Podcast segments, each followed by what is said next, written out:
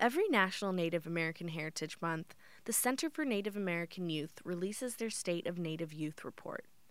This year's report came out on November 20th and is centered around how and why Native youth count. From the Aspen Institute, I'm Amina Akhtar. This is Aspen Insight.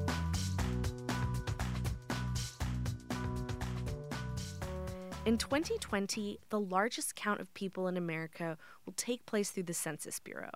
So, why is this important? Census numbers predict federal spending dollars for things like child care centers, summer lunch programs, and health services. My guest today is Eric Stegman of the Carry the Kettle Nation. He is the executive director of the Center for Native American Youth, also known as CNAY. In addition to the annual report they release every year, CNAY leads the Champions for Change program and the Gen I National Native Youth Network, which are platforms to connect, engage, and provide opportunities. Above all, CNAY works hard to ensure Native American youth have a seat at the table on a range of important issues. From language revitalization to mitigating climate change to ensuring the 2020 census numbers are accurate. It's clear Native American youth are leading the way to real change in their communities. Take a listen to our conversation. Thank you for joining me today. Sure, happy to be here. So, November is National Native American Heritage Month. Why is it important to celebrate this? I think a number of reasons. One of the biggest issues that Native people across the country deal with every day is really uh, invisibility with the general public and it really affects everything that we do. If you talk to a lot of folks and you know everyday people who may or may not know someone who's native, a lot of times they don't think we exist anymore. What they do think they know about us tend to be really harmful stereotypes and uh, negative narratives that really focus on deficits and not strengths. And so, anything that we can do to really celebrate our cultural heritage and particularly what contemporary Native people are doing and who they are today and our uh, tremendous diversity across the country really matters in everything that we do. Native youth have been playing a critical role in addressing and mitigating climate change. What sorts of challenges are communities facing across the country with climate change, and how are Native youth making sure their voices are being heard? Oh boy, there's so many ways that Native youth are seeing this in every region of the country, and I think are really some of the most vocal advocates on this issue and have been for a very long time, but haven't necessarily been listened to by a lot of the right stakeholders. When it comes to the impacts, you know, we work with a, a wide network of, of youth across the country where this is their top priority. Uh, we work with a number of youth up in Alaska who are seeing all sorts of coastal erosion issues all kinds of challenges to their uh, subsistence hunting and, and other cultural activities. Um, you're obviously seeing in the in the Great Plains and, and other areas just flooding like we've never seen before, which is impacting the ability to um, to grow food and all sorts of issues. So I mean the lists go on, but I think what Native youth really bring to the table differently than anyone else, and why they're really often at the forefront of these movements, like Standing Rock and others, is a is an ancestral knowledge about the land. And what's interesting, I find, is that we go to a lot of these climate change conferences and scientific conferences, and quite honestly, most of the research is simply proving what we've known for a long time. And so a lot of youth have been learning from their elders about how the land works how our animals are are operating within that land, and they they bring that knowledge to uh, a lot of these climate change conferences and other things. Um, just next month, there's actually a big um, delegation of indigenous youth going to the the big climate change conference in Madrid that was originally supposed to be held in Santiago, um, and they've been a really strong force at any of those international conferences. I don't think they've been listened to the way that they need to be. Um, especially when it comes to some of the solutions that need to be put in place. But it's important that we create a bigger and bigger space for Native youth because they are the stewards of that land. That's part of their culture, and they're committed to this issue. And I think we really need to make sure they've got a seat at the table as we deal with some pretty existential crises here in the world. Deb Haaland wrote the foreword for this book, and it's still baffling to me that one of the first Native American women was elected to Congress in the year 2018. Where do you see this representation in Congress taking the community as a whole? Oh wow, it's been tremendous. Um, so the um, two Native women were elected in the same year: Sharice Davids from Kansas and Deb Haaland from New Mexico, and it's just been um, inspiring to say the very least. We uh, every year we bring five Native youth leaders here to Washington D.C. at the Aspen Institute as part of our Champions for Change program to honor them for the positive initiative they're undertaking in their communities, and they really become our core ambassadors through the year. And we were up on Capitol Hill visiting with their elected officials, and of course, the first place they wanted to go was these two women's offices. And it, they, we hold that during the same time as a big tribal leaders meeting here with the National Congress of American Indians. So there's a lot of Indians in town, and um, there was this just sacred energy around the door of that office and both of those offices up on the hill. There were elders there. Uh, people were praying, and our young people see that. I think that it's easy to just say, you know, they can see themselves in these people, but it's much more important to acknowledge and respect that these are two women who are representing the first people of this country who really have political power, and that power came to Capitol Hill through some serious grassroots organizing and a lot of Native people and their allies who brought them there. So they've really become, you know, it's probably a lot of extra responsibility for them. I can't imagine it, but they really have become these important um, beacons of inspiration and hope, I think, for Native young people all over the country. Everywhere you talk about them, they're really rock stars and it excites me because I, I, you know, we're working with so many young people all over the country. They're all talking about who's going to run now, right? And that's, I think, what's really exciting is, you know, how many more Native people can we get into Congress because of uh, the, you know, tremendous milestone that we've finally seen with these two women. So we're just really excited and really honored that she authored our foreword this year. 2020 is a big year for Native communities because of the census count. Why is the census count important in order to ensure fair representation? It's so critical, and that's one of the reasons that we made that the focus of our report this year. So, our theme is Native Youth Count. And we speak in the report about the census in a number of different ways because it's one of the most underappreciated and misunderstood parts of federal policy that determines so much for tribes. The bottom line for us is that we have a distinct legal and political relationship with the federal government. Hundreds of tribal nations have a treaty uh, relationship with the U.S. government, and that means that they are duty bound to protect our lands and provide our, uh, for our health, welfare, education, and a number of other services. All of that is determined by the census. So when we're undercounted, it means a direct impact on federal dollars that are coming into our communities. And these aren't just, you know, federal dollars that are you know, determined because of what Congress wants for a political moment here or there. These are legally responsible dollars because of our ancestors and their treaties. So we are really working hard with a, a, lot of our youth leaders to make sure that they understand the importance of the census. And I think what's most important about that is that they're dealing with again generations of mistrust of the federal government. In the past, the census has been used in in combination with a lot of other policies like child welfare, where mothers were seeing children removed from their homes. And so, you know, when the government comes knocking, just like a lot of other disenfranchised communities in this country wanting to count you, it's a pretty high hurdle to get past when it comes to making sure people fill those forms out and I think young people really have a role to play. So we're working with a pretty big coalition of partners uh, to really help get as many Native youth organizers out there as we can. Uh, we actually just received a, um, some funding through some of our partners at the Urban Indian Family Coalition, where we're going to have youth organizers all over the country uh, being trained in census organizing, working with the paid census organizers with the federal government, and really finding ways to go and educate their elders, their classmates and anyone else to make sure their family are filling out that that census card. The last thing I'll say is that you know so many of our communities are rural as well. So we have some very unique challenges when it comes to actually completing the census. Alaska is actually the very first area in the country where the census takes place because they are literally having to fly around in bush planes and off-road Alaska, you know, and, and make sure that they're going door to door to get those responses from those villages, uh, among other things, language barriers, you name it. So, really important issue, and that's why we made it such an important focus of our report, and we're excited to hit the ground with our youth organizers this year to really try to get as many people out as we can.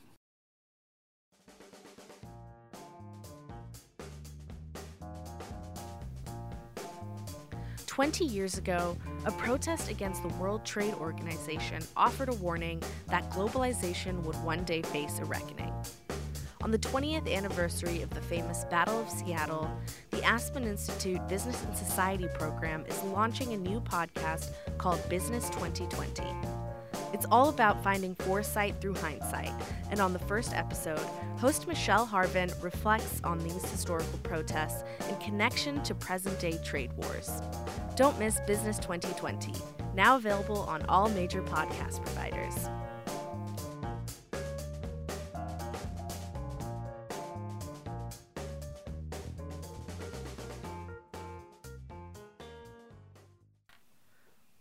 The importance of telling stories from a position of strength and resilience? I'm so glad you asked about that. I, I, would say that's probably one of the most central parts of our work and mission here at, at the Center for Native American Youth. Storytelling is is everything. It's it's who we are. Um, it's how we share knowledge. It's how we share experience. Um, and when we are doing leadership development trainings for our young Native people, the first thing we always do is to make sure that they understand that their story matters, and that their story is part of uh, generations of, of knowledge bearing uh, that is what keeps their culture alive. And so when you're able to start with the strength of knowing that your story matters, it it enables you to be a very confident advocate for your communities. But what ends up happening in the media, and, and we're by far not the only community that deals with this. Um, there's a lot of people telling other people's stories and really telling those in a wrong way. I think that Native youth are really on the leading edge of changing that deficit narrative because we have for too long seen so many front page stories in major newspapers that were, you know, they're on Pine Ridge.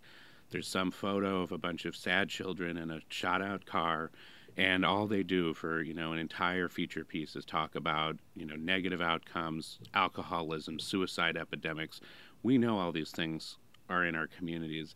But when you ask young Native people what they see in their communities, it's a completely different view. And they never really cover the, the change makers, the ones who are really out there pushing solutions. So, what we really try to do in partnership with our youth leaders is not only connect them with as many media outlets as possible and really train them in that leading with their strengths messaging, but we also work very proactively with media. So, you know, one of my favorite opportunities we had was we had a group of uh, Gen- Generation Indigenous Movement Builder Fellows. So, this was a group of um, older youth uh, who are working on all sorts of amazing issues uh, from women's rights to journalism to the environment. And we worked with them for about a year uh, to really build a sort of a higher level of their connection to philanthropy and program development, and a number of other things. But what we actually got to go up to Condé Nast's um, headquarters up in New York and sit down with a bunch of the senior editors at Teen Vogue. Uh, we had been working with Teen Vogue for a while, and we were really impressed with their coverage of a whole bunch of different issues. And they were always really well focused on the strengths that Native communities bring to bear. And so we ended up in this hour long dialogue with their fashion editor, their political editor, and just these young people telling their stories. And um, we really realized the power of being able to sort of educate the media, even the ones who are doing a good job like that. But I think we need to do more of that. I think that we need to help the media understand why the way they do things actually has harmful effects, but also to really lift up and support good media. You know, there's a lot of good stuff out there. And I think that the more that we can really um, honor good storytelling that is full of the voices of Native people I think the the more we can really help Native youth change that that entire way that uh, that reporting has been for too often or for too long. Language revitalization is the attempt to reverse the decline of language. There's been a growing movement of language revitalization across the country, which you mention in the State of Native Youth. Alyssa Sierra Concha, a Lakota language immersion kindergarten teacher, said, I want the students I teach to look at me and see a young Lakota person fluent in our language and proud to speak it. Where is language revitalization taking place so far, and what kinds of policies are being created to preserve Indigenous languages? Yeah, it's taking place everywhere. Um, like the food system issue, this is a really big one for Native youth. I think that the young people in this generation are growing up seeing the very last elders in their communities who are speaking their language. You know, I, I mentioned my great grandfather went to a boarding school up in Canada. Our family's from a reserve up there, and you know he was removed from his family, and and the the policies at all of these schools were to discipline Native youth for any kind of cultural expressions, particularly their language. They were there to learn how to speak English and assimilate. So these are stories that were passed down in some cases, and in, in many other cases, these were these were some of these young people's parents, and so they realized the the deep wounds that exist in communities around things like language and the destruction, the purposeful destruction of language, and so they realized that this is really something they need to prioritize. because language is one of those things when it's lost it's lost. And so many things are tied to language. I think what's tough about a lot of people who grew up in a Western experience is that you know they see these these components of culture as very compartmentalized. And for Native people, this is all part of our worldview. It's part of our existence. You can't take the environment, language, our food systems apart. You know, they're not separate. They're all part of a way of living. They're part of a, a way of, of knowing, and they're a part of our spirituality. So when Native youth are really helping just do everything from, you know, I'm amazed at some of the stories I hear. It, apps are a big one. There's a lot of Native youth who are, you know, doing just whatever they can to go interview elders about the language and just to at least create vocabularies working with local universities and developers on creating language apps. Um, and then you've got some that are that are growing up learning the language, and actually the first thing they want to do after college is to start a language immersion school. So there's some really big movements like that all over the country. One of our past champions for change, Vanessa Good Thunder, is actually leading that uh, work in her community of the Lower Sioux tribe in Minnesota, and uh, it's really having some tremendous impacts. And so I'm, I'm really excited to see where it's going because I think once we lead with rebuilding our language, so much else is going to follow. Native communities are still fighting for their right to access and use lands that are sacred. How do we get the justice system and the public to acknowledge the unique nuances of Indigenous traditions? Well, I think first of all, they're not that unique. I think what's so frustrating, and this is why when I was speaking about the issues around narrative change, why is this allowed to happen? And I think for a lot of people who aren't native, who may not understand these issues, I simply ask, what would it be like to do that at a cathedral, at a mosque, at any number of other religious institutions and sacred sites across the world? There would be outcries. Um, there's there's governments intervene when it comes to our hundreds of, of traditional cultures here in the in the U.S., it, it's it's treated very differently. So I think we have to start there, and that's the problem. Um, I think the only way that we're going to get to a place where uh, the public is uh, properly respecting and creating the kinds of laws and policies that Native people have to have in place to protect those sites is to help them understand the sacred nature of these sites, why they matter to our lifeways and our spiritual systems. And then, secondly, we need really strong legal enforcement. The most important agencies that have to do with this are usually under Department of Interior. Um, for those who don't understand, most tribal lands are held in trust by the U.S. government for um, Native people and for the different tribal nations across the country a very sacred part of that treaty obligation and trust is to protect sacred sites.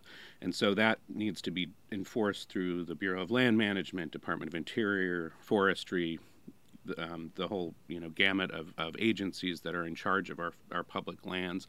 So there are legal protections that are in place, but we have seen a pretty aggressive number of stakeholders out there who are trying to run roughshod over the rights of, of Native people to their sacred sites for things like recreation, hunting, cattle grazing. You know, there's a lot of interest at, at play here.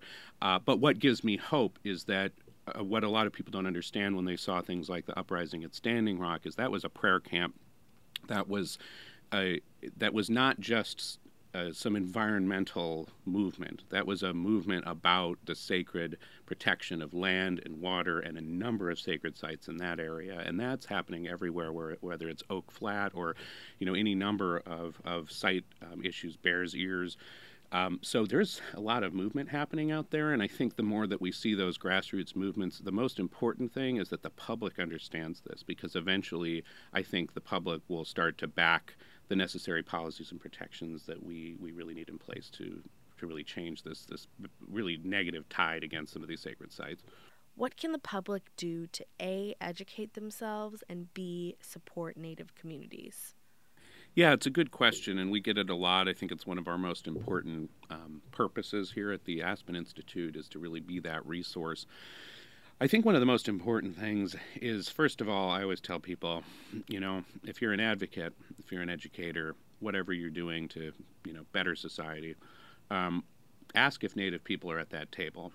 So often we're just not thought of, and it's it's really the easiest thing to do, but it's also one of the most impactful things to do.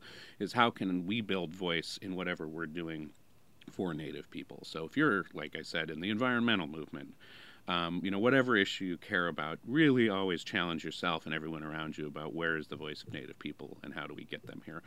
Um, so that's a really important piece of it is to really push back on that invisibility. The other thing I think is there, there's a lot of issues that matter to Native people that become politicized on a number of levels, um, but matter deeply. I'll give you one clear example the mascot issue. Uh, Native youth care a lot about this because there are still thousands of schools across the country with racist mascots and stereotypes. There's the psychological research has shown that this not only harms the mental health and, and, and, and feeling of safety for Native youth in their own schools, but it severely undermines the understanding of non Native people about Native people because it contributes to this negative narrative. And when you start there, especially when you're talking about kids, and you don't have very good history in our textbooks, in some cases you have really bad history that isn't even accurate, you're starting from a point that's going to last a lifetime for non native people. So, one of the things we hear from our youth leaders across the country is we've got to focus on the education system. We've got to focus on some of these popular representations. And non native people have a lot they can do with that. I mean, you know, we're here in Washington, D.C., we actually have a youth leader flying out from Chicago, Anthony Tamez, um, who is a pretty big activist on this mascot issue. He's going to be working with a group of allies here um, to go meet with the lawyers at the Washington football team to talk about um, why that name needs to change. And so, too often, I think you see these things out there that uh, that undermine the the importance of these issues for Native people, and this mascot issue is only one of them. And I think a lot of times it's a lot of non-Native people talking to non-Native people about what they think Native people think. So that's a lot of work that I think non-Native people can do to just like question themselves and take a step back and say, what do Native people actually think about any of these issues? And again, that brings me back to why we just have to invite people to the table. Is there anything I missed that you'd like to mention?